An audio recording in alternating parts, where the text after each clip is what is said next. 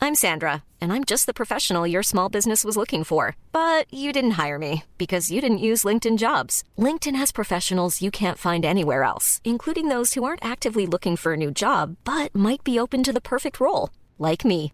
In a given month, over 70% of LinkedIn users don't visit other leading job sites. So if you're not looking on LinkedIn, you'll miss out on great candidates like Sandra. Start hiring professionals like a professional. Post your free job on linkedin.com/people slash people today. Here's a cool fact a crocodile can't stick out its tongue. Another cool fact you can get short term health insurance for a month or just under a year in some states. United Healthcare short term insurance plans are designed for people who are between jobs, coming off their parents' plan, or turning a side hustle into a full time gig. Underwritten by Golden Rule Insurance Company, they offer flexible, budget friendly coverage with access to a nationwide network of doctors and hospitals. Get more cool facts about United Healthcare short term plans at uh1.com. Hey, before we get the show started, I wanted to let you know we are giving away a bunch of brand new black magic gear. Yeah, cameras, switchers, DaVinci Resolve licenses, a bunch of awesome stuff. So stay tuned to learn how you can enter to win free gear from Blackmagic, and we're going to tell you all about it later on in this episode. Now cue the music. Hey, welcome to Just Shoot It, a podcast about filmmaking, storytelling, and directing. This is the 48th episode. I'm your host, Matt Enlow. And I'm Oren Kaplan, and on the 48th episode of the show, we have Carlin Hudson, a director that has done a lot of really cool things. She has a feature premiere in Austin Film Festival. She has a series that premiered at South by Southwest. She worked with Richard Linklater on a bunch of things, and she is just all around super interesting to talk to. Yeah, I think she's got a ton of great insight about moving from her hometown of Austin, Texas to Los Angeles, how you take a really great career in your hometown and transfer it into LA. It's great for people who are curious about making that leap themselves. So I think it's another great one. Because it was such a great conversation, we went a little longer than normal, so we figured let's go ahead and cut out our catch up this week. So tune in next week to find out what Oren and I have been working on lately. And we're going to jump straight into it. This is our conversation with Carlin Hudson.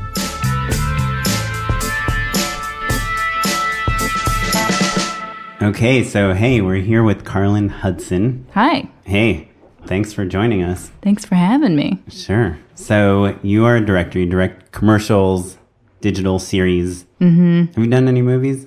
Yeah, my feature is premiering in a Oh, month. right, right. Hey, congrats. I didn't know that. You didn't? Yeah. No. It's my first feature. At Austin Film Festival. yeah. Yeah, great festival. Yeah, That's tomorrow awesome. we're finishing the we're watching it one more time and exporting. I just got a little like contact high off that.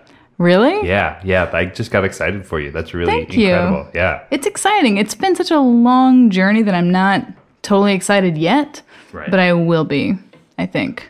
I'll be excited.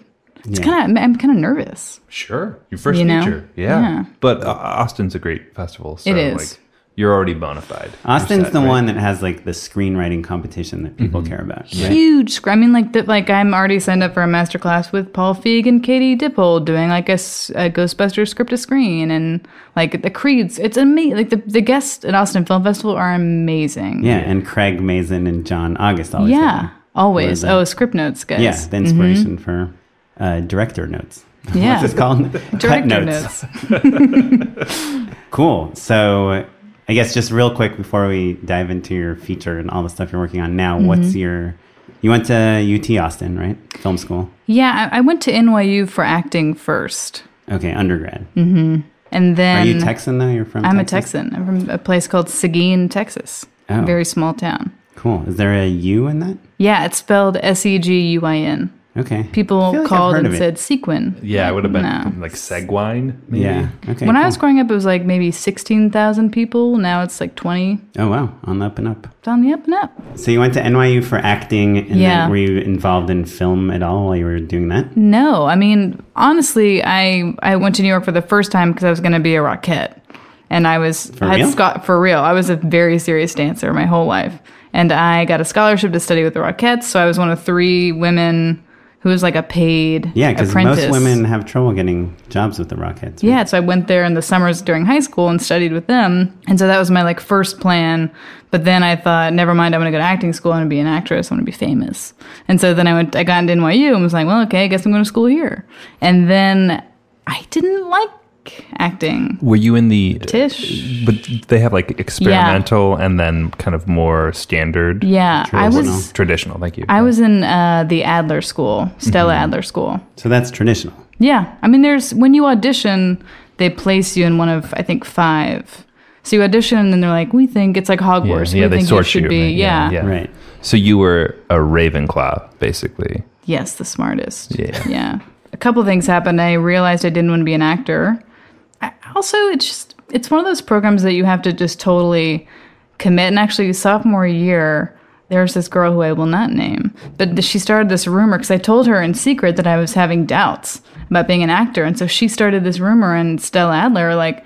And so people would come up to him whispering and be like, "Hey, I heard you might not want to be an actor anymore." And I was like, "No, who said that? No, I, you know, it's this like weird And w- were people vying for your spot? Like it's it's competitive to be in It's those competitive. programs. So is it like, oh man, if she leaves, my roommate can finally take over, or I don't know. it's just this kind of of weird, like, oh, you gave up. Like, Well, I'm sure, Mm. like, I would imagine the teachers and the faculty, like, that people, NYU is like a known theater school that people Yeah. are like, hey, hey, send us some of your students, recommend some actors to us. yeah, And Yeah. i- if you're against your fellow students, you know, right. and you right. know one of them doesn't really want it, you don't want them to. ever- yeah, Right. if someone's Recommended. given up, then you get to like, you know, get the lead in the spring show or whatever. right, exactly. Interesting. Yeah, there's that, and then uh, the kind of noticing what parts were available to women, and I was al- I was almost always cast as a stripper or a prostitute, and I thought this doesn't seem right. Like, why are there why are that like a third of the roles available to women are those two things, and if not that, it's like a wife or a girlfriend. There's like a few great roles, but um, I was tired of that, and then the big thing was my mother got a six months to live cancer diagnosis, but she lived. But anyways, I I decided to move back to Texas, so I took a leave of absence from NYU, and then I never went back, and then I transferred to UT and, And applied film. to film school because my cousin was making he owned a commercial production company in Austin and we were like smoking pot one night and he said you should go to film school and I was like yeah sure not doing anything else so I really ended up in film school on total accident That's actually just the essay that you wrote to get into UT Austin. I can't right? imagine what my essay said it's probably like well I was gonna do gender studies or film seemed like I could get a job maybe in film so here I am yeah Gender studies is the one thing you can study that will get you less jobs. than I film. know I know Could be a philosophy major. that's right Yeah. my parents were just like, we aren't going to help you pay for rent anymore if you don't go to school. So I was like, guess I'm going to UT. and it was great. I mean, I, I totally am so glad that I went to UT Film School. It was awesome. I mean, you went there at the right time, right? Yeah. Like it, basically, Richard Linklater and Robert Rodriguez and Mm-hmm. whoever else, Matthew Ander- McConaughey. Wes Anderson went there as well, right? He did, Yeah. but I think he was a philosophy major. He, I guess I don't think of Wes- philosophy majors. Yeah. I don't think of him as like like a huge part of the Austin film scene. though, Yeah, right? Yeah, because I think he's like lived in Paris now. He's yeah. too cool. But there's these like film superstars when you the were going to Duplass school brothers there. Oh yeah, were the Duplass um, there brothers. for a long time, and they I know Jay somewhat through that scene, and then I worked with this director named Andrew Bajowski, who's like a super well-known indie film director. Yeah, you produced. I one of produced his Computer movies. Oh. Chess, yeah, or co-produced.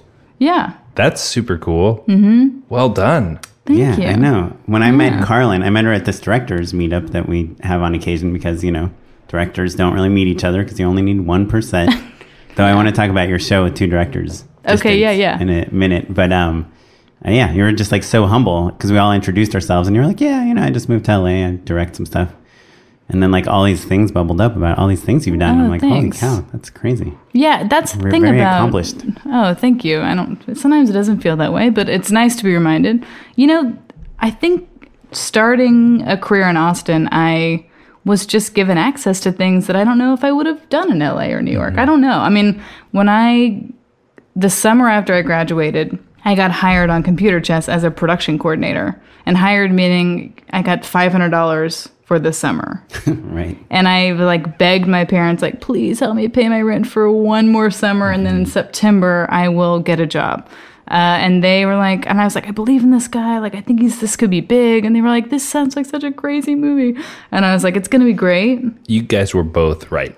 Yeah, yeah, yeah. I mean, now when my mom tries to watch the film. She's tried three times, and every time she goes, You know, Carlin, I put it on. It's a documentary. I'm like, No, mother, it's not a documentary. She goes, Well, it is. I'm like, No, it's not. It just looks like a documentary. Just to like catch people up, give Yeah, us a yeah. little bit of context for the film. of computer chess. Yeah, So, computer chess is set in 1979, 1980, and it is about kind of like the precursor to Deep Blue. So it's like about yeah. computers the, the playing famous computer. yeah, it's about computers playing chess against each other. And this, there wasn't even a script. There actually one scene was scripted, but it was a ten-page document that we all worked. It was a very low budget. We shot in this motel in Austin that was uh, very sketchy because we needed a hotel that looked like 1979, and we shot on these old Sony cameras.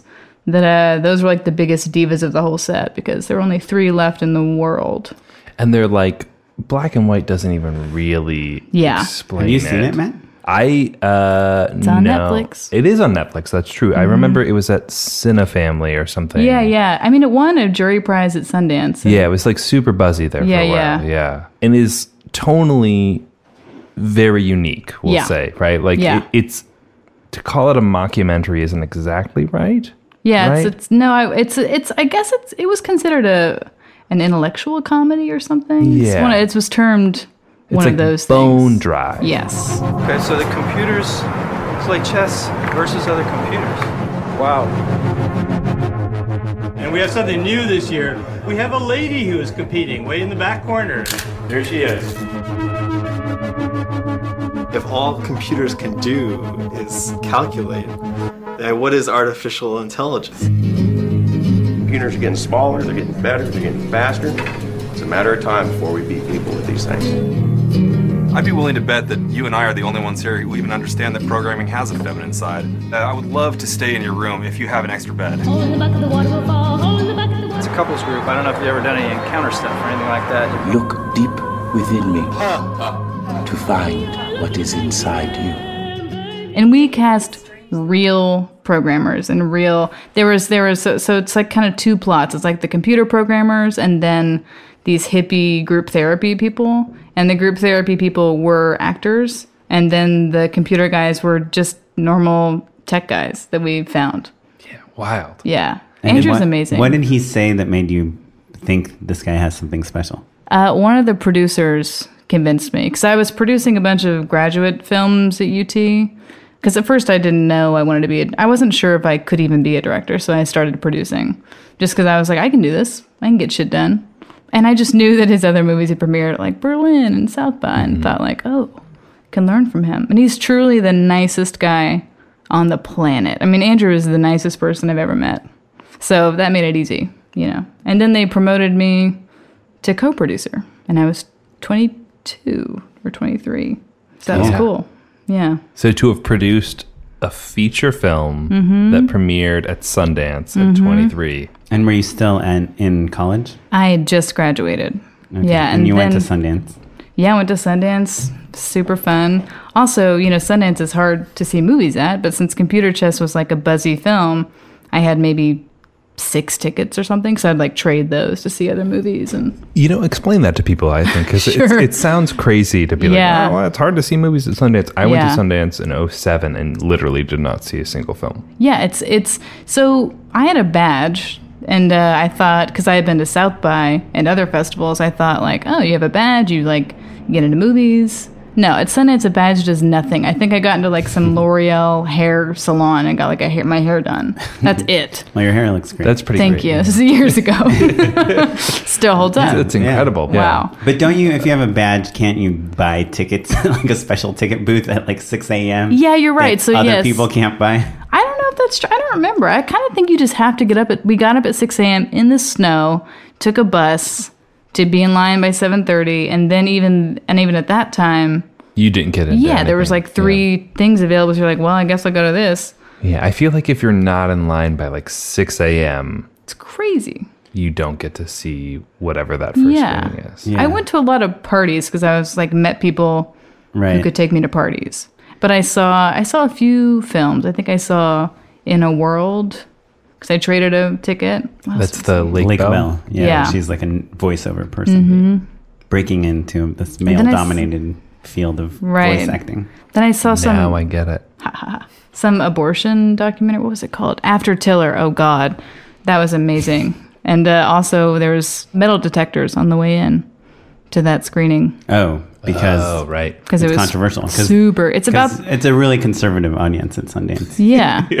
I don't know. I mean, it's kind of mixed, actually. There are some pretty conservative people at Sundance. The people who live in Park City, I think, are. They're just collecting your money. They don't. care. Yeah. Yeah, they're, Wait. they're- Who knows? They're definitely They're not going to the gone. movie. Yeah. Yeah. they're like, hey, I'm going to Airbnb my condo. Yeah, for a $1,000 for like a one bedroom. Can I tell our listeners I made the biggest mistake ever? I went to Sundance last year and I took a friend that was not in the film industry or interested in film at all.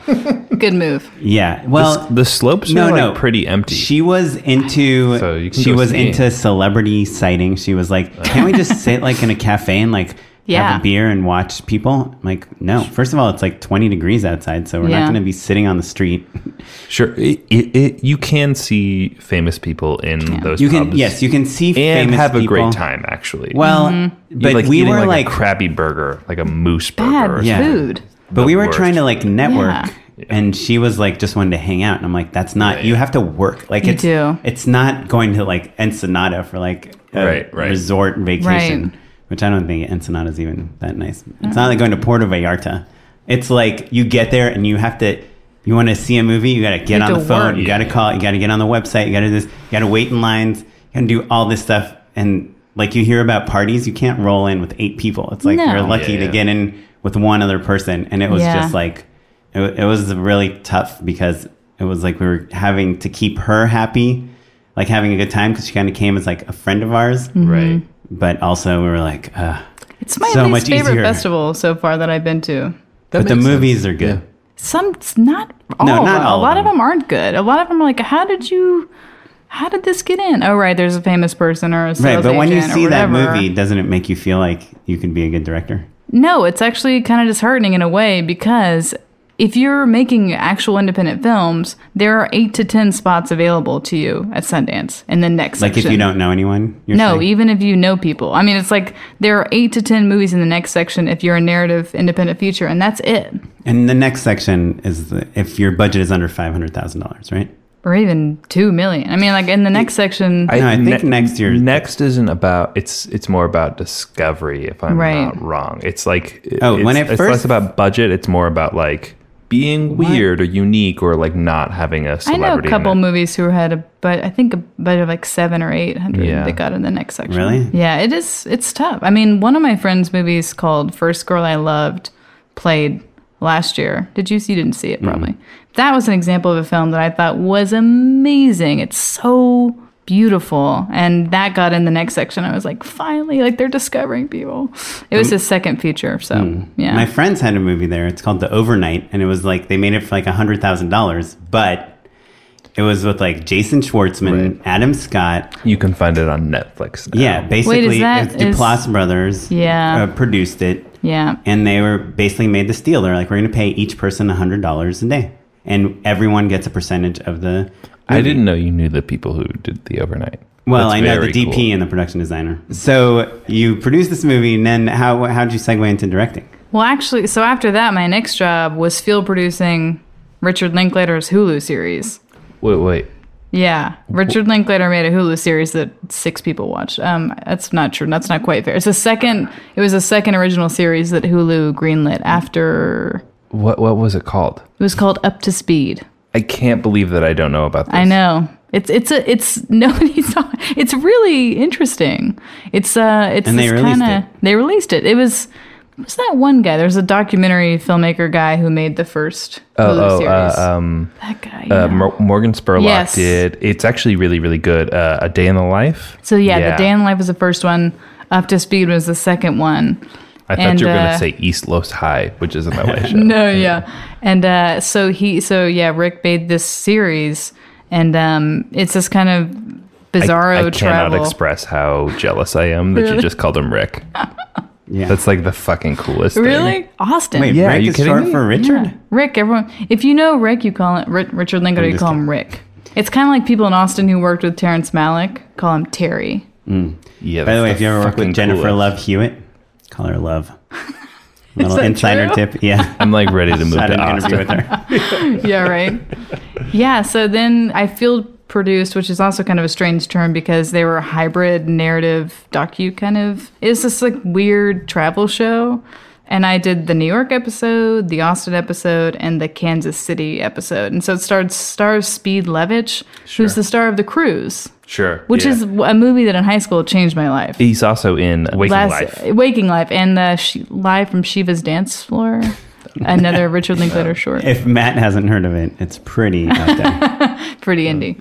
Yeah. Yeah. So that was my sort of next job. Wait, so how how did you hook up with Rick? So yeah, Rick. Uh, same one of the producers from Computer Chess produced that series Okay. because Andrew Bajowski knows Rick, and uh, he said I need an indie producer because our budget is kind of low for this, and so that producer. Computer Chess had a few producers, so um, and yeah, one of them kind of took me under his wing, and he is the one who promoted me from production coordinator to co-producer, and you know, it was I, I feel like I did deserve that title and because I helped kind of like buy like find some money whatever I like I helped produce the film sure but yeah he was a m- kind of a mean guy and nobody liked this guy I don't know I guess I felt a little bit indebted to him Mm-hmm. because he gave me this co-producer title on this film that did pretty well and we actually made money on computer chess like I got a residual check for two grand which is insane That is insane. yeah Mm-hmm. I know All right, you guys stop right now. Yeah. Just watch the trailer for Computer Chess. can you real quick. believe that made money I mean it's like uh, it's so unlikely Yeah, it, it's, I would have bet. Well, if it's on two thousand Netflix. dollars against it.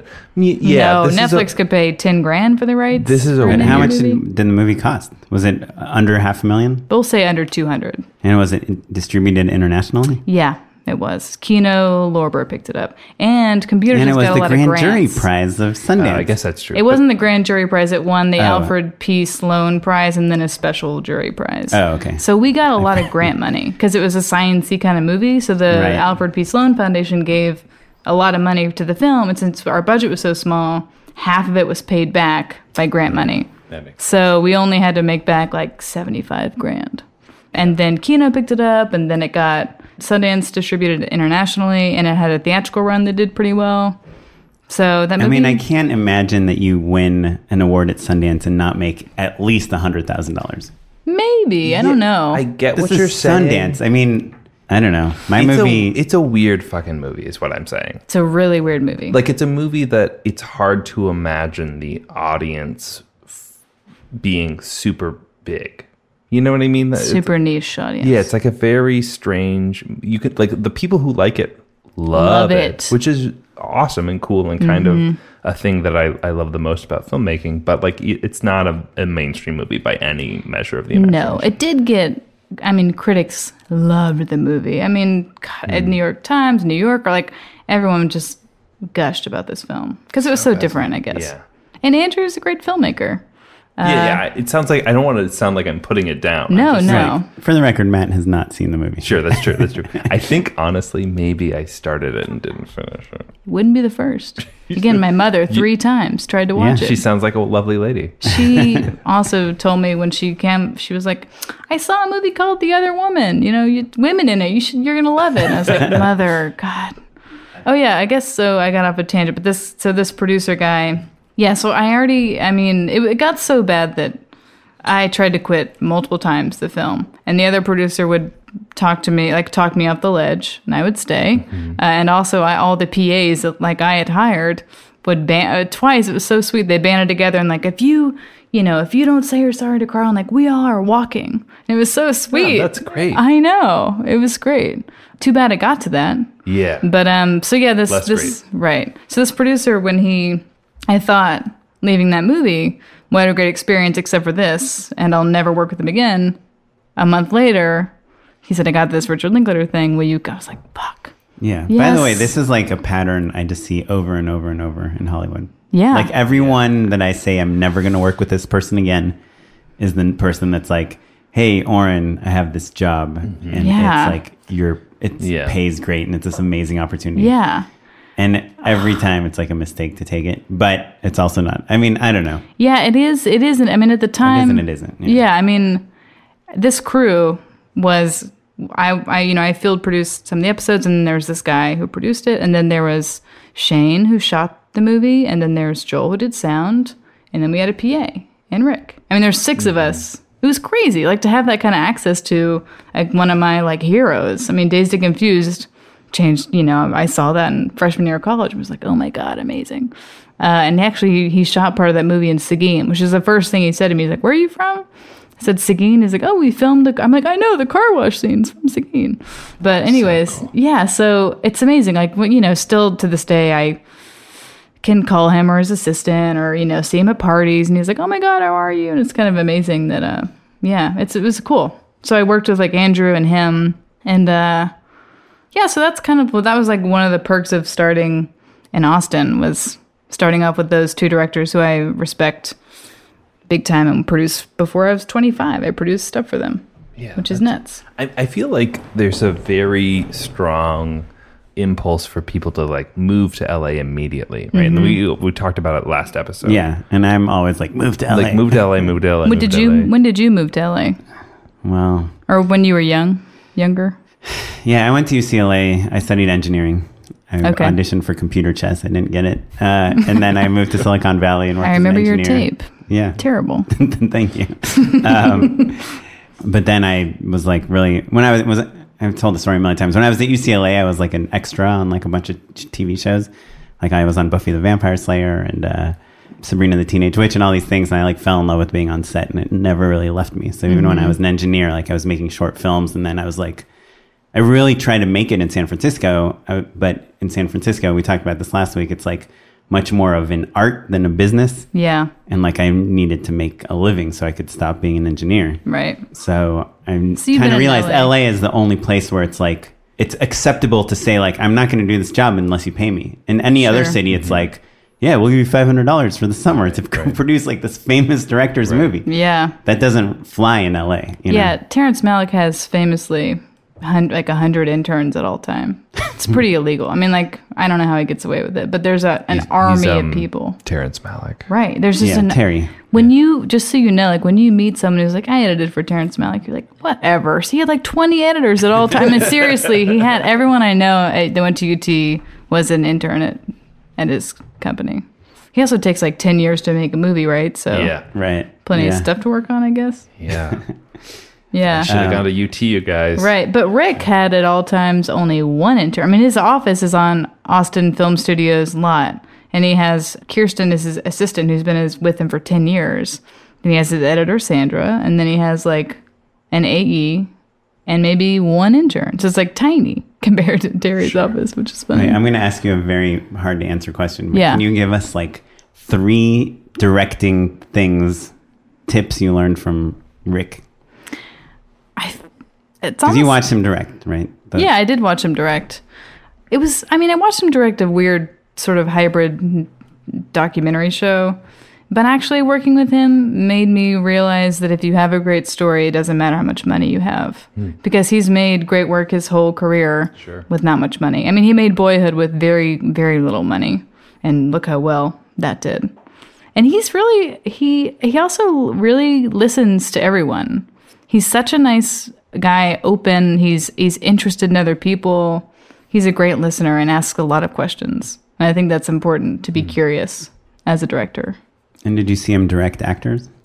I saw him direct Speed, who's the main guy. I don't I don't know. It's hard for me to remember like exactly what that was like cuz I feel like I was like trying to produce and putting out fires and Right. that kind of stuff. And we Okay, didn't really cool. have monitors either. I don't think he had a monitor. We were just kind of on the go. He Hmm. just kind of stood by Shane, who shot his last movie. Great DP out of Austin. And uh yeah, it was this tiny little crew.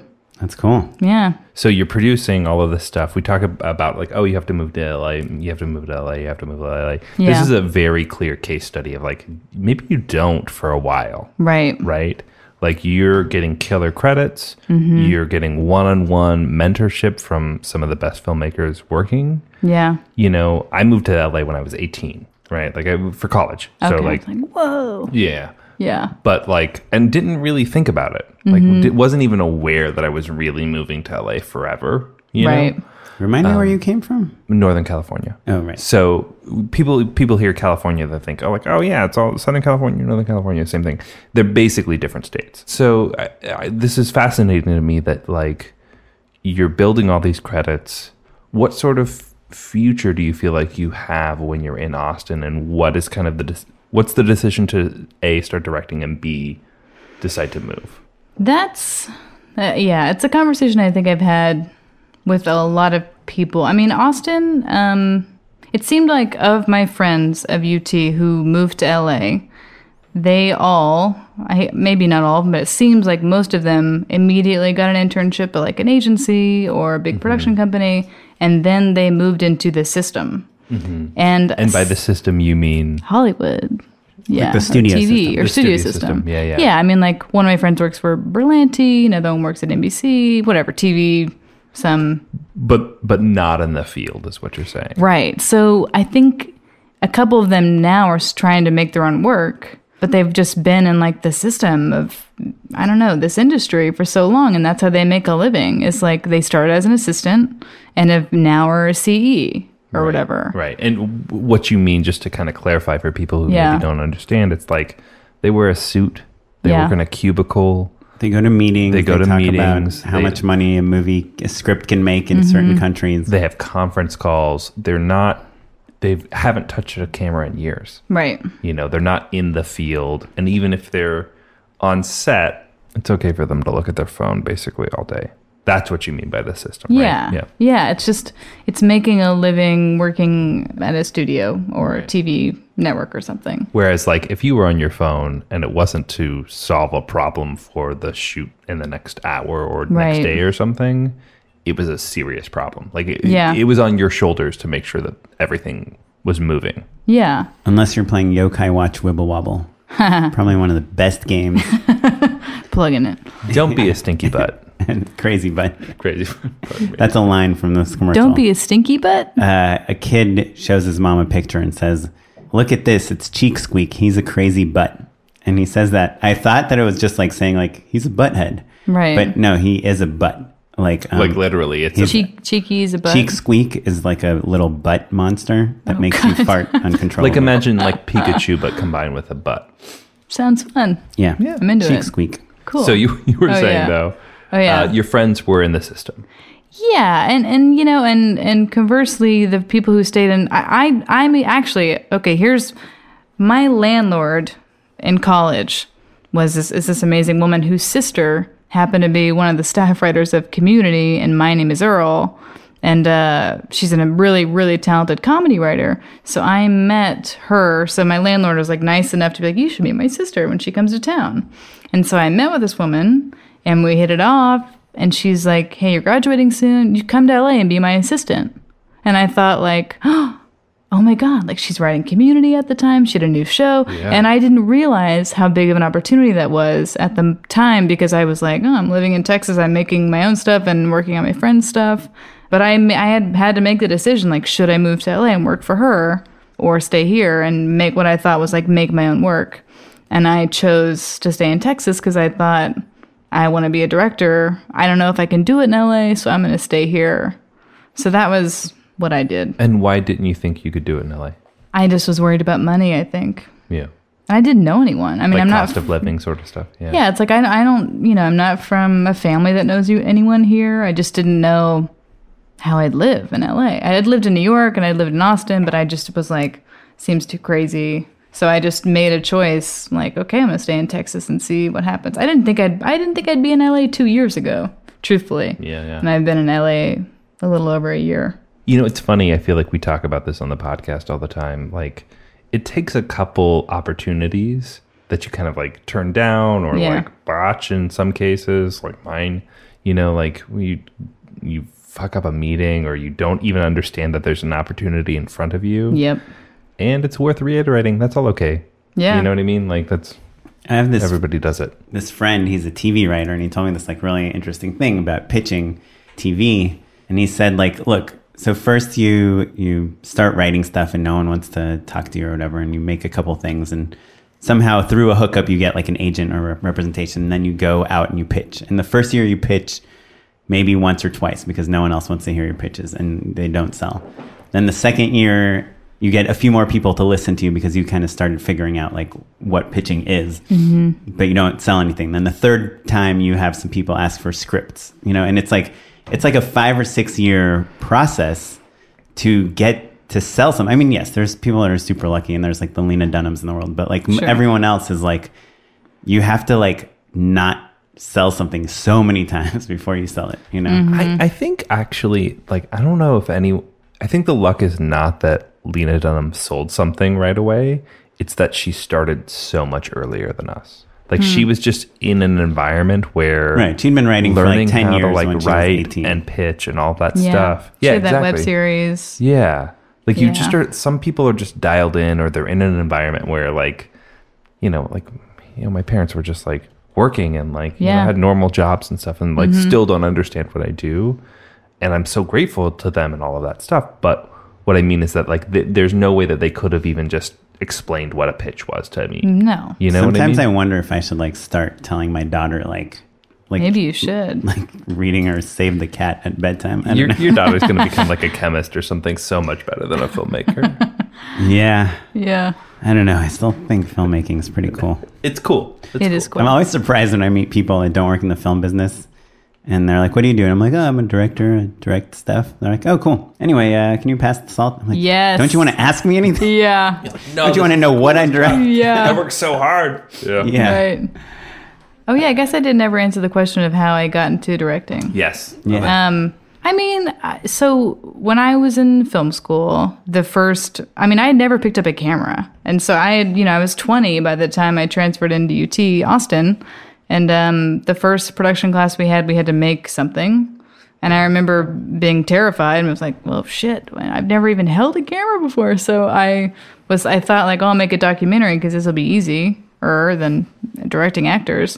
And so I had to go to like this thing at my, it was like my nephew's birthday or something. So I like was like, well, well, I'll go to my sister's house. My sister is 10 years older than me and like is like a Lululemon housewife and like lives in this like big mansion world. I love describing people as Lululemon people. Yeah. Uh, totally accurate. Yeah, right? I, I love my sister. We are so different. I mean, she's like a Republican, like has this big house, whatever, you know, has hasn't worked for many years, and so she like lives in this world that is still fascinating. So I brought my camera, and I thought I would ask her kids and all these other kids like s- you know where do babies come from and like how'd your mom get pregnant so i'm asking what they they gave me permission and i was like okay so i'm asking all this stuff and they were giving hilarious answers and then i gave an eight and nine year old a book called it's not the stork and i really thought that they knew what sex was i had no idea so i'm like the camera's rolling so i give this eight and nine year old boy the, the book and they're reading and then all of a sudden they're like and the penis enters the oh my god and on camera they're freaking out and i'm like oh my god oh my god and then they like run out of the room and i'm following with the camera and my sister's like turn that off like what'd you tell them and they're like it's pretty crazy That sounds and uh, so good. it, yeah, it's technically a disaster i mean like it's out of focus you can barely but it was but it was like A okay. yeah, it was It's, so like, real. wacky. And so I had like um, really funny little inserts of the book illustrations in the middle of this documentary. And it won like my class's thing, whatever. And I was like, oh, maybe I like have something here. And also the director of uh, this movie called Winnebago Man. Did y'all ever see Yeah, yeah. that? From so the that, YouTube video. yeah. so that is my good friend Ben Steinbauer, and he was the judge of this class thing and said, Hey, will you come be my intern? And I said, You don't want me to be your intern because I know nothing. I was like, I seriously, he was like, Well, maybe you should come be. And I was like, No, thank you so much. Just like, and to keep working. And he was like, Can I buy you lunch? I was like, Yeah, I guess, whatever. And so then he convinced me to be his intern, which is hilarious. 'cause I really, really knew nothing. And uh, that was in post on Winnebago Man. So that was my first kind of foray. I got lucky, I think. You know, that was like an Yeah. instance we of me. must post a link to the Winnebago Man video. so good.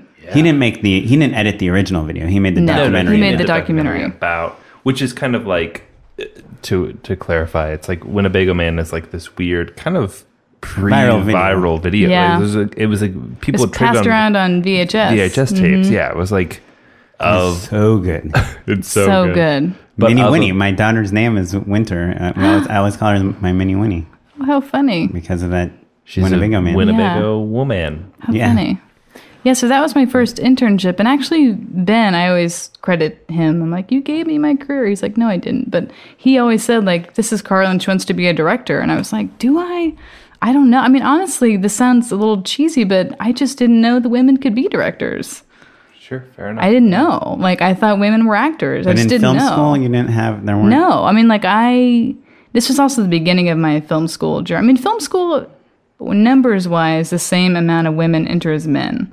But by the time I got to my final, like I was on the directing track, and in my final directing class, out of twenty four people, I was one of three women, and that was pretty standard. Well, At, at USC, the numbers are much worse. Much, much worse. Really? Yeah, yeah. I Yeah. would say Worse than three out of twenty-four. Yeah, that's what I I'm saying. bet. I'm saying I think maybe m- people don't fall off quite so rapidly, but the number of women who enter the production program, at least when I was there, I think I can name them all off the top of my head. Wow, May- Maybe maybe ten, maybe That's nuts. it was bonkers. Mm-hmm. it's nuts. Yeah, yeah, I guess. think like DP and directing are the, the two tracks that just like not very many women. When, so when I moved to LA, my friend went to AFI, and I worked on all these short student shorts. And I would say their DP program was like Almost half it and seemed half. like fifty percent women. Yeah. and some of the best DPs in the world went to like female DPs in the world went. That's to true, but AFI. isn't it only like ten people per year or something? It is not a lot of people. Yeah, and also, I 20 think people. I think they're pretty conscious now about. yeah, yeah. Picking. Everyone's pretty hip to it, and AFI has been pretty Yeah. um, active about Yeah. like empowering women. They've got the directors workshop for women. and Right, all that which I have a stuff, lot so- of thoughts on. But we'll- Oh, interesting. yeah, I don't know. Are you I have not not into it? applied. I not really. I just feel like there's all these programs that come out to help women supposedly, but it's like it just makes women jump through more hoops to be able to direct.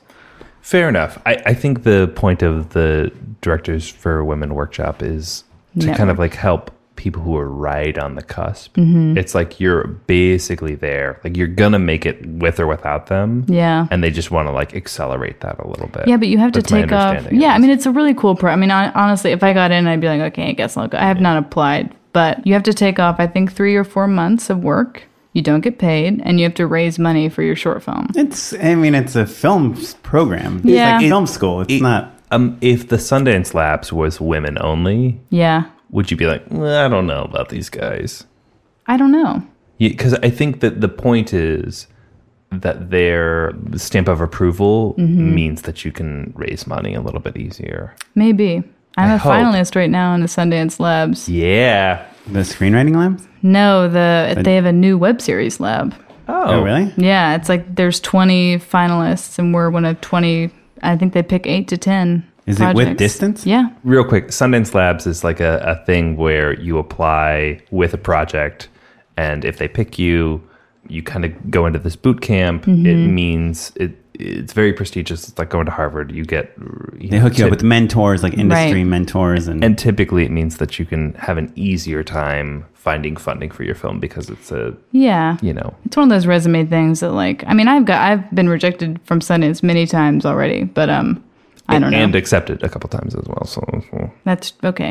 Not not anything that I've directed yet. I guess this one's getting close. Uh, I guess I did I oh, so the, I guess I the director thing I never even answered that. and then we'll get into your web series. Right, right. So I think I always knew that I ki- I, kind of knew I wanted to direct, but I w- just again I didn't know that I could be a director and I knew how to produce and I knew how to make money producing. Did you have an aha moment where you were like, "Oh wait, Yeah, I started producing my for the job that I got after computer chess was producing like online video content for a company in Austin. And after about six months of doing that and like me doing all of the work and these guys showing up on set and like pointing the camera at something and getting paid three times as much as me, I was like, no, I can do this too. And so I convinced them, I said, if you want me to keep producing, I'm going to get a chance to direct. And they were like, uh, I don't know. And I was like, okay, I'm walking. And they gave me a chance. And then I kind of fucked it up actually, and they gave me another chance. and so at that's the second the best time, lesson though. yeah. That's great." Oh, I've screwed up a few commercials by now. One, in- my first one in LA, I screwed up like pretty royally. Ah. Learned a lot. I feel like there's like tangents to choose from. let's know. let's take that one. What's wha- how, what did you do? What happened? Um, so it was this makeup commercial, and I don't do makeup commercial. I've just never I've done that's not what I direct. And I thought, How did you get the job? um, it was like a friend of a friend, this company that I won't name. It's kind of like lower budget stuff. But they, I don't know, they like really wanted to hire a woman. What's lower budget? Like twenty I thousand think it was like, dollars for I think it a was day? like 15 for, for a one day shoot. Yeah. Okay. I don't know. That's what they told me. So you have a decent crew. You have Yeah. one location. Yeah. And an actor or two. Yeah, one actor. Non-union. Yeah, non-union. It was this kind of um, super cheesy, like proactive kind of thing. Mm-hmm. And I remember when I got the meant job, to be cheesy or they wanted it to be cool, and that's why they hired me because they were like, "Oh, you have like cool stuff in your reel, and you're like young and hip." And I was like, "Yeah." And then, then they gave me the boards, and I was like, "Oh, this seems like ooh, I don't know. It's gonna be hard to make this cool."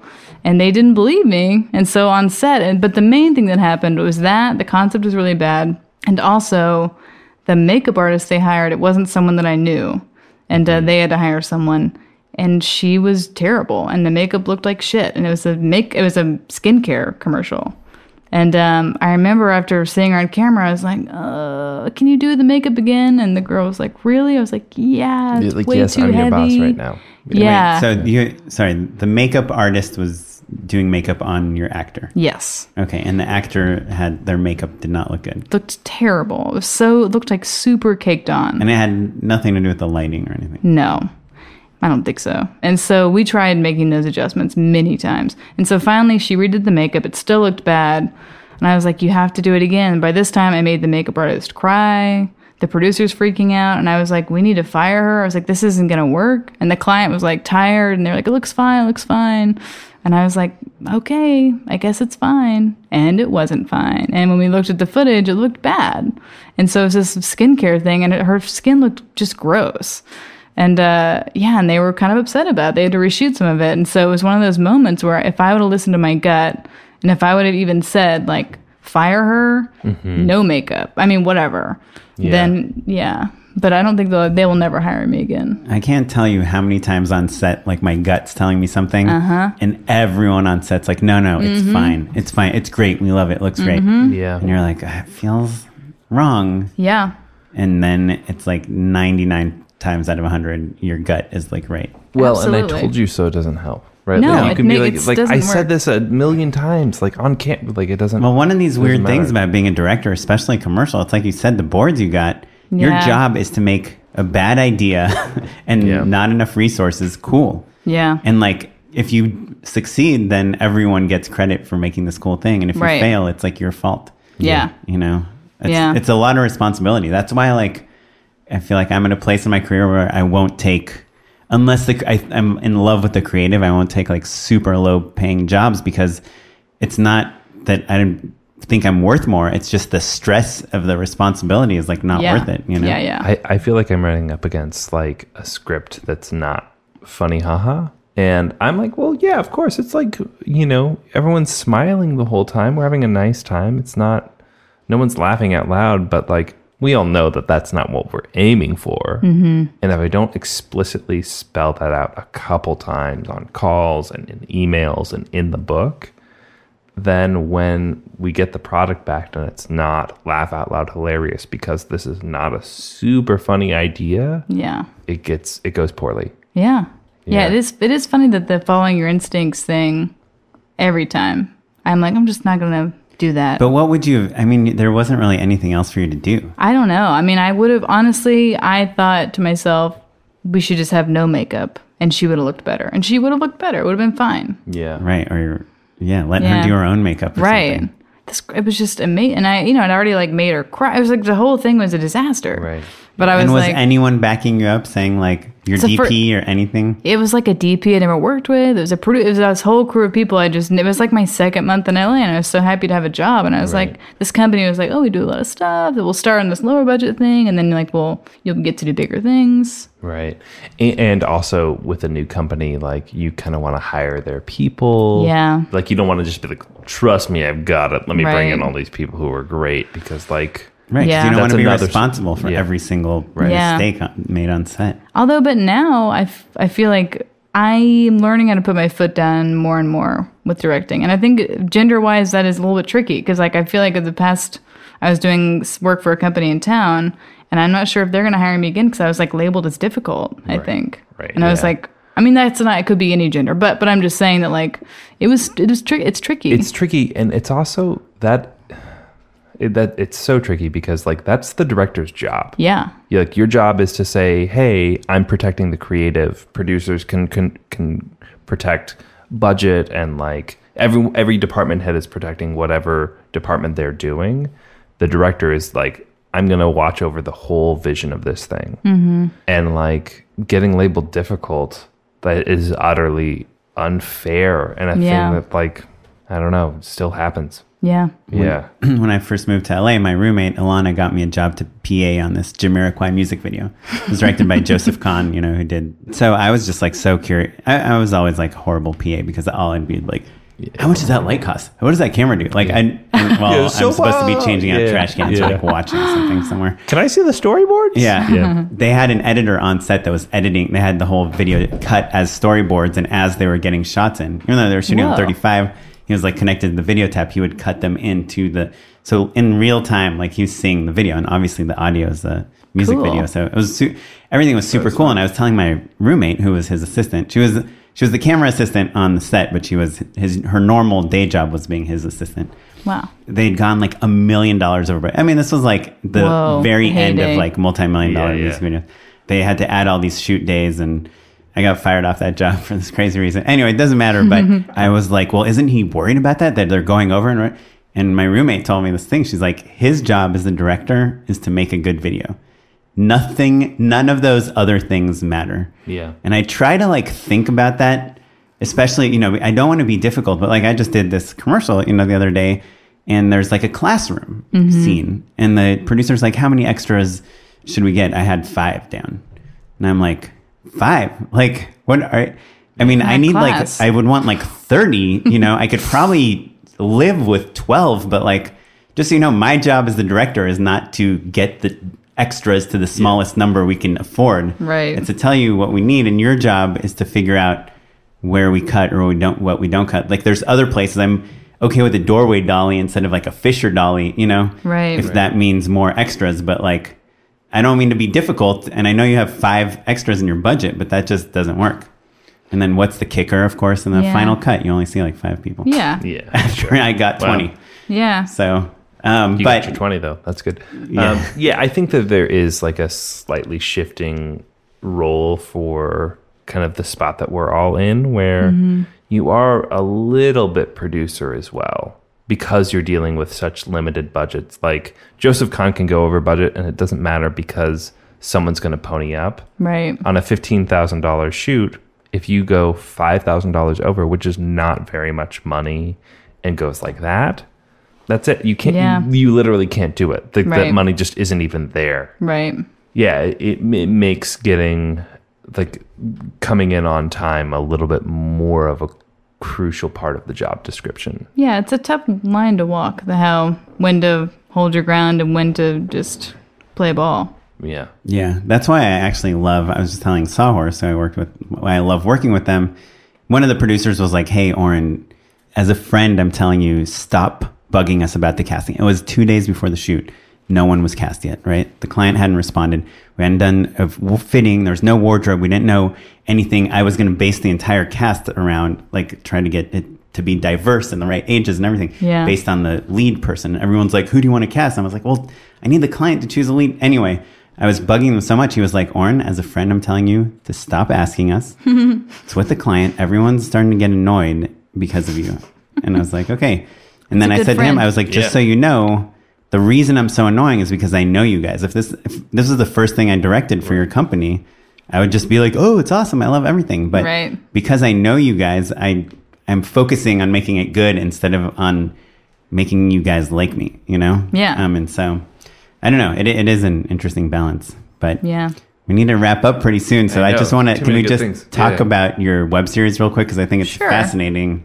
Yeah. Distance. It's the one that's the Sundance. It's a finalist in the Sundance Labs. Yeah. It premiered. The pilot premiered at South by Southwest. And it's also, isn't it playing at the New York TV Yeah. Festival? It's so Which interesting. is an awesome festival too, by the way. Yeah, I, yeah, I'll f- go for the first time. Yeah, so this web series was not created by me. I was brought on. The act, one of the actors, the guy in it, Alex DeBrenko. It's his. He created it and um, brought Jack, the other director, who's now a good friend of mine, they were they always were going to do it together, and then they wanted to bring another female director on. So I was like, I thought Alex was a friend of mine from Austin, so I thought it was like, oh, I'm just being brought on like as a buddy. But I did have to send him all my stuff. Turns out he went through like 20 directors to get to me, which is nice to hear. Like, oh, I was selected that's out awesome. of Wait, tell us what it's about, because it or Yeah. the, the concept, because it's cool. Yeah, so it's a comedy about a couple in a long distance relationship, and it's told from two perspectives. So it's essentially one script for each episode, but one's totally from her point of view and directed by me, and the other one's totally from his point of view, directed by Jack. And she lives on the West Coast, and yeah, he lives she's in LA. New York. Uh-huh. I mean, moving forward, we may switch directors. Like I may direct some of his, and Jack may direct some of hers. We'll see. I did ask him, I- Start FaceTime just bent over. Oh. draw a little face on your butt. No, we have catching up to do. Even better. What do you do when you want to have sex? Or you just masturbate all the time? Yeah. Yeah, I do. That's not the. Don't say cyber. Let's let's make love through the internet. So if you direct his, you'll fly to New York for those episodes. No, I'm sure we'll cheat it. We cheated it so far. Oh, really? We've only shot the pilot. Does he live in LA too? Yeah, we all live in LA. Oh, really? And Ashley, the girl, she was on Vice Principals, and she's kind of like Oh, who's she on Vice Principals? she's the secretary. Okay, yeah, yeah, Yeah. She's like the really she's so meek. cute. Yes, yeah. I knew she She's looked familiar. adorable. Yeah. Mhm. she's awesome. They're all from Austin. Wow. Well, Austin that's like a Crew good runs lesson deep. too.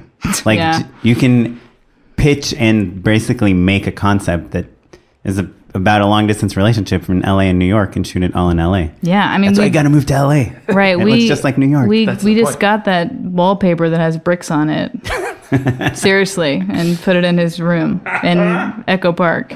There's no bricks in LA. Yeah, there's no brick. Nobody has exposed we don't brick. have a ton of exposed brick. It's true. That Yeah. is the the shortcut for Yeah. New York. That's true. Right, because Yeah. earthquakes br- and bricks don't mix. Yeah, That's right. Everyone knows oh, that. Yeah. Yeah. I didn't know that. Fifth grade. Yeah, Huh. yeah. All of our bricks fell down.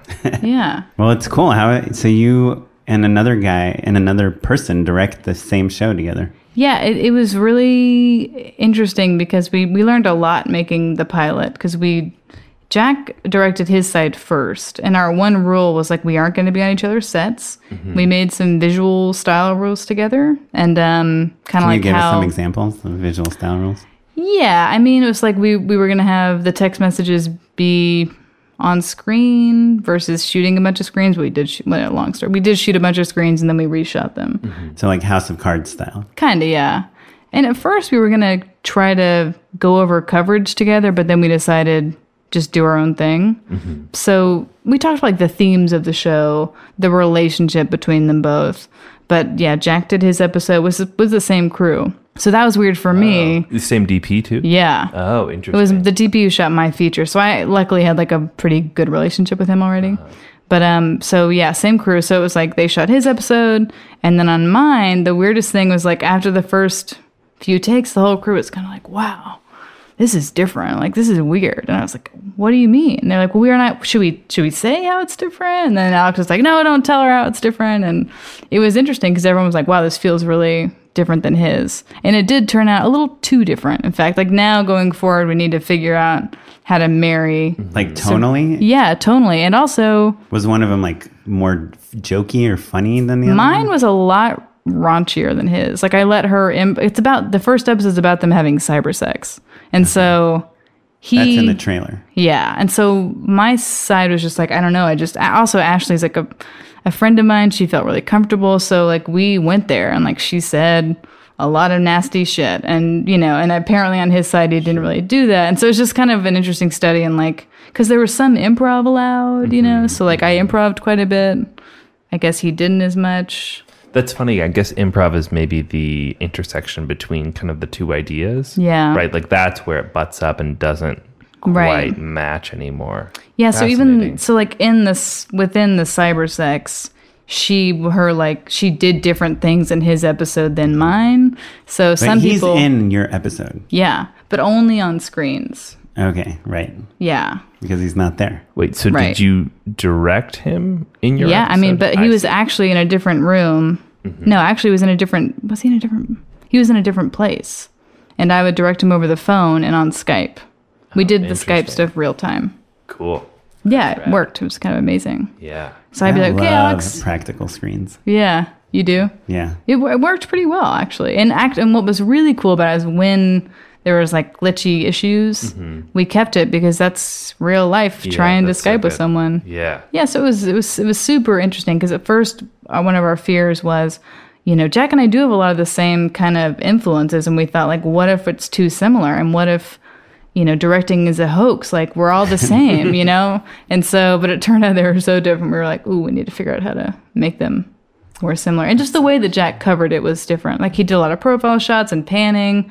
I did mine like pretty traditional coverage. And you guys cut it together as one episode and submitted it to festivals. Yeah, it's gone into e- every festival we submit it to, which is amazing because again, my feature was rejected from so many places, and I'm like, damn. Yeah, I mean, it's but such a Austin- cool idea, though. yeah, That's it.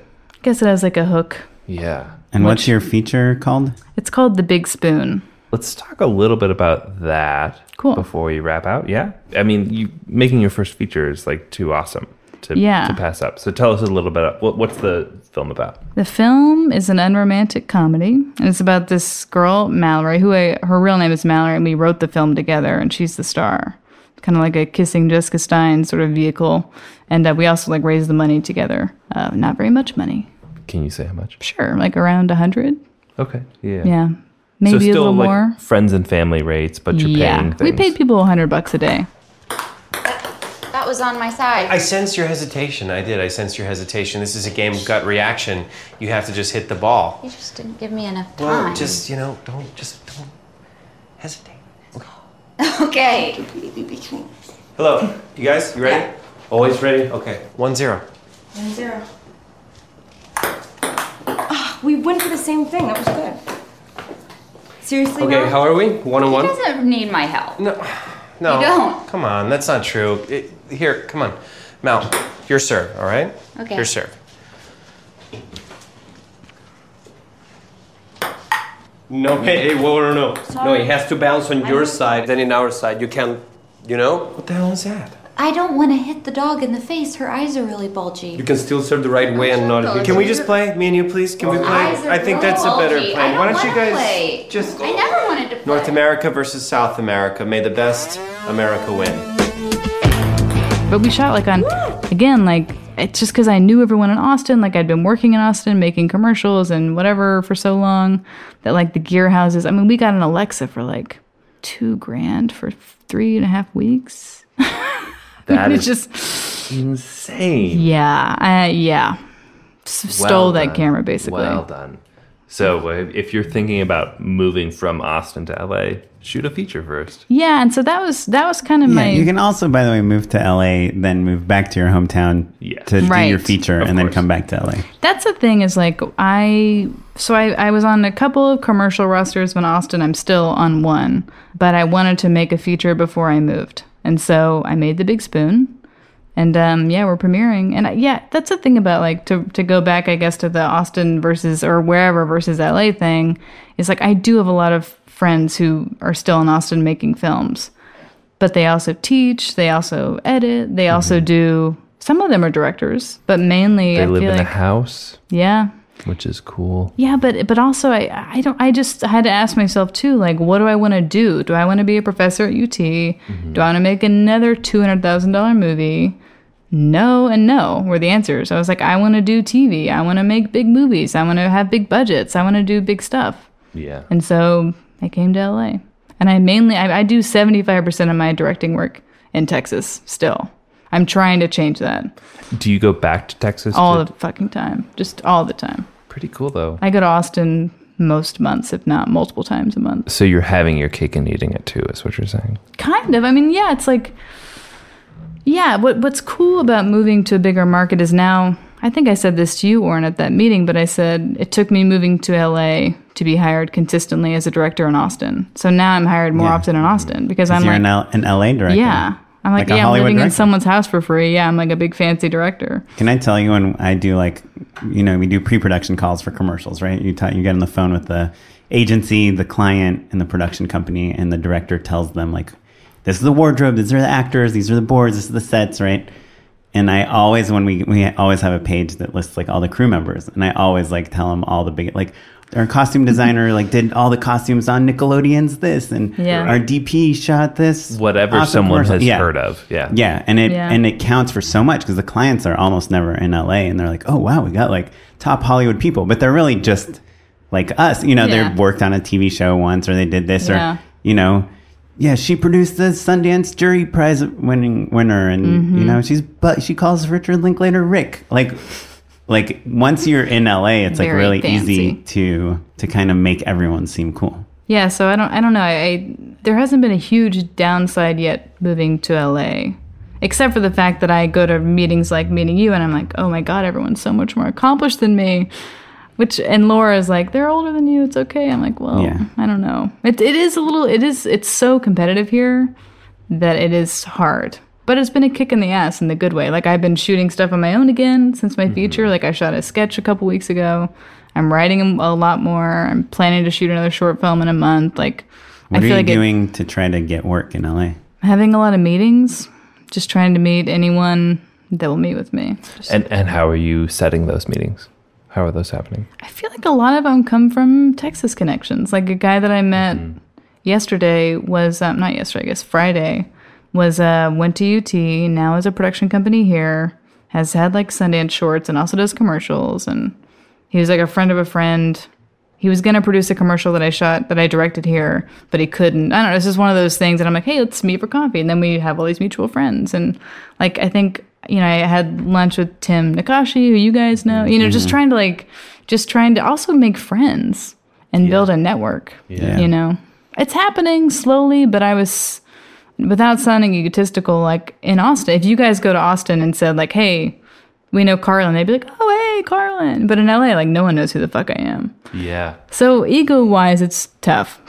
but, fair you enough. know, Yeah, I think also um, it's a little less concentrated Yeah. in LA, right? Like you can go to a handful of bars or Mhm. like Austin Film Society or whatever it is, and like know how to meet people. right. And LA, I think it can be very intimidating for people because there's not a, uh, an epicenter in quite the same way. Which- Exactly. Which, is why I'll tell people like to take improv classes at UCB or something just to like get your footing, you know.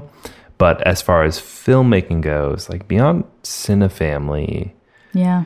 there's not a hub that I know of, you Yeah. know. But that's uh, why I started a podcast with Oren. Yeah, it's cool. I mean, Yeah. for for women directors who've made features, there's a group called Film Fatales, which I don't know if you guys have heard of. Have you heard of this? I know, I know, WIF Women Film, which Yeah. may be similar. Sort of. I mean, there- God, there's like a million women's groups, but Film Fatales is specifically for women who have made a feature. So you can't even be invited to be in Film Fatales unless you've made a feature. So it's a smallish group. They call it like the Magic Castle kind of of filmmaking. which is an exclusive magicians club. Right. And so we do talk about craft and we have these monthly din- dinner parties, but it's like super structured. In fact, Laura and I were like, maybe we should help Eric with the structure of our directors' meetings because it like you only have two, no, like a minute to make your intro and then you move on. So Film Fatale, so that's that's incredible. How did you come to know about it? It has different. It has chapter in New York. It has a chapter in L.A. It has chapter it has a chapter in all the big cities. And Austin has a Film Fatales chapter. I there were see. seven of us, and in L.A. it's like three hundred. Wow, so so 300 people all get together for this meeting? Mm. No, it's like 50. It's kind of this rotating. It's actually kind of complicated because there's so many women who Mm-hmm. want to go. I don't know. I'm not in charge of it. It sounds so cool. I want to from- go. Mm. from going. It's just for networking. It's for networking. I mean, it's also cool because we'll we'll so the meetings work like you introduce yourself, what you're working on, and then whoever hosts gets to pick the topic. So, what was last week's top? Last week's topic was like delegating or something. It's been like representation. It's been directing action. It's been it's whatever. It's like craft based discussions. And then you go around. The coolest part, you go around and you give an you have an ask or a give and you say like i'm looking for a production designer and then people raise their hand then afterwards they say hey i have someone for you or i have a give like i can read a script this week who wants script notes this is kind of like great community building so thing awesome. Yeah. yeah it's really Yeah. cool again it's like you wouldn't meet them because we're all up for the same jobs Right, you right, know i'm not right. gonna meet yeah it's cool it's a good group That is cool. yeah Wow. Wow. A lot of great stuff from Carlin over here. I feel like the verdict is clear move to LA, but maybe build your network before you go. and build your reel. I mean, like s- I I directed most of the stuff that has gotten me jobs in Austin or in Texas, whatever, from companies out of Texas, because it just was easier for me to start there. One last question. Did, did you know when the right time was to move? Like, were you like, this is it? No, Good. Yeah. That's great. yeah, You just kind of like, it's kind of an I kind of came here accidentally. There's like a ex-boyfriend sale on flights. Oh, ex-boyfriends. ex-boyfriend situation. yeah, they'll do it. Yeah, But That's how then my I- wife ended up here. She Really? moved- She, followed like a boyfriend, and now she's like an actor, Yeah. starring in yokai watch wibble wobble commercials. But I think having a network, just tapping into whatever network you come from, is helpful, right? It's like you see all the people who went to AFI, they all hire each other, USC, whatever. Matt's an like SC guy. I'm an SC guy. every week he's like, "Oh, sorry, can't can't go to your birthday party. I got a drinks Really? thing with my SC guy. Yeah. my none of, Mm, SC friend. None of that stuff I got from SC. Hmm. Like all of my abilities as a networker hmm all came afterwards. Hmm. I'm trying to think of an opportunity. I, I have relationships. I mean, from half SC, your but, crew like, is from SC. Yeah, but I but none of the opportunity like n- I haven't gotten a single pitch or a single like meeting with a development executive through SC. Hmm. I'm pretty Wow. sure. Maybe one or Should two. have gone UCLA. Should have. Should have done it. Cool. Well, so do you know about unpaid endorsements? Yes. Unpaid endorsements. I have one. Oh, cool.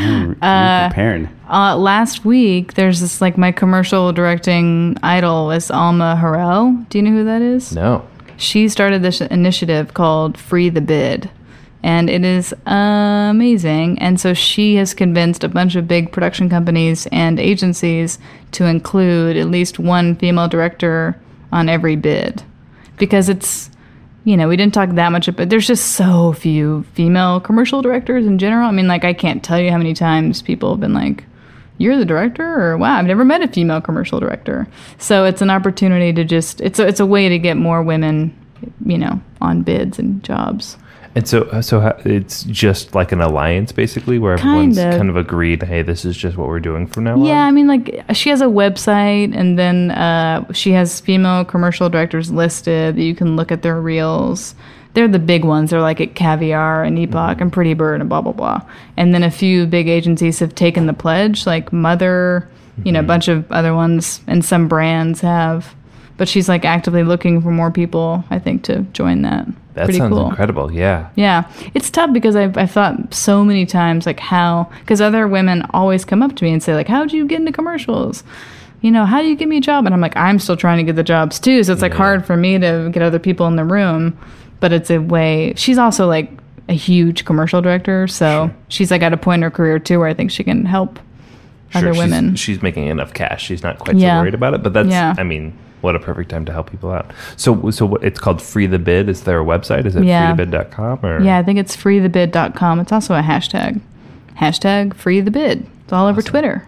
And there was a Mashable article about it. Great. Well, we will have uh, a link to that on the show notes. Cool. That Yeah, sounds cool. incredible. What about Um, y'all? Do you do one? Uh, What about me? yeah, we do. Yeah, I've got actually a Texas appropriate one. I saw the movie Ah. Hell or High Water today. Fucking A, you guys. So good.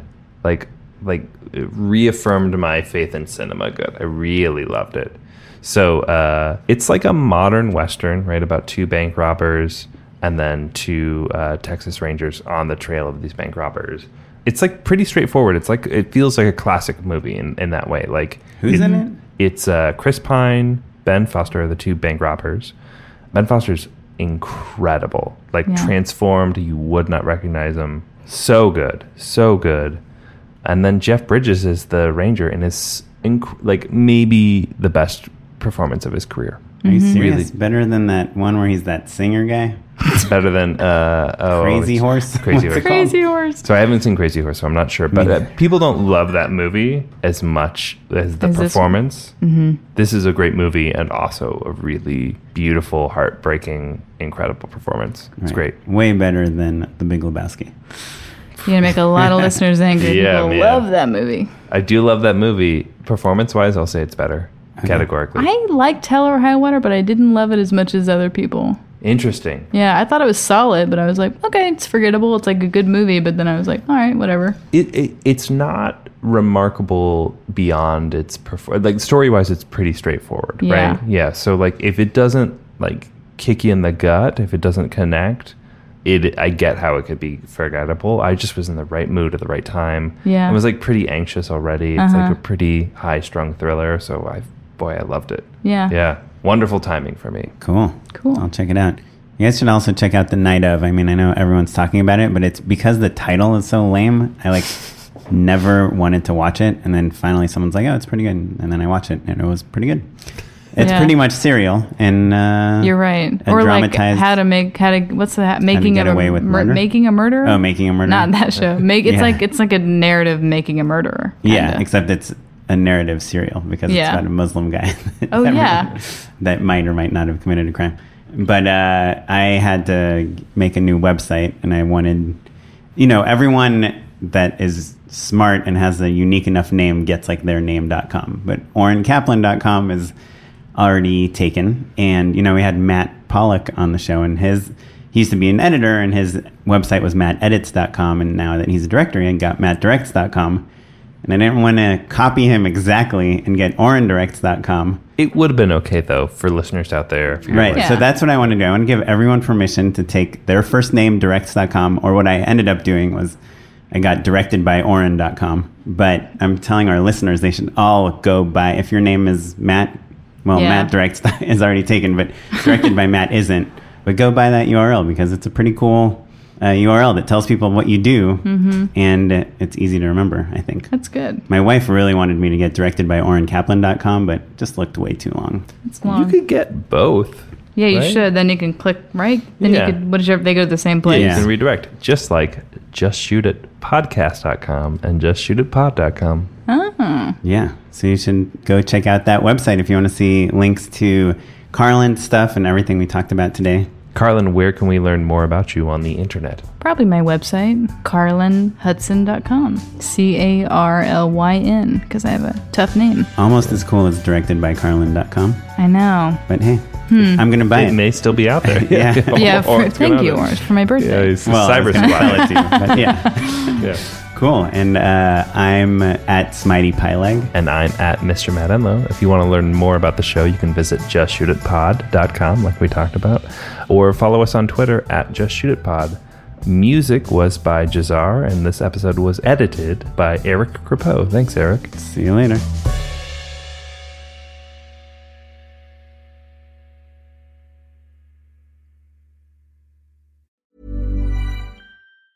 Mom deserves the best, and there's no better place to shop for Mother's Day than Whole Foods Market. They're your destination for unbeatable savings, from premium gifts to show-stopping flowers and irresistible desserts. Start by saving 33% with Prime on all body care and candles. Then get a 15-stem bunch of tulips for just $9.99 each with Prime. Round out Mom's menu with festive rosé, irresistible berry chantilly cake, and more special treats. Come celebrate Mother's Day at Whole Foods Market. Even when we're on a budget, we still deserve nice things.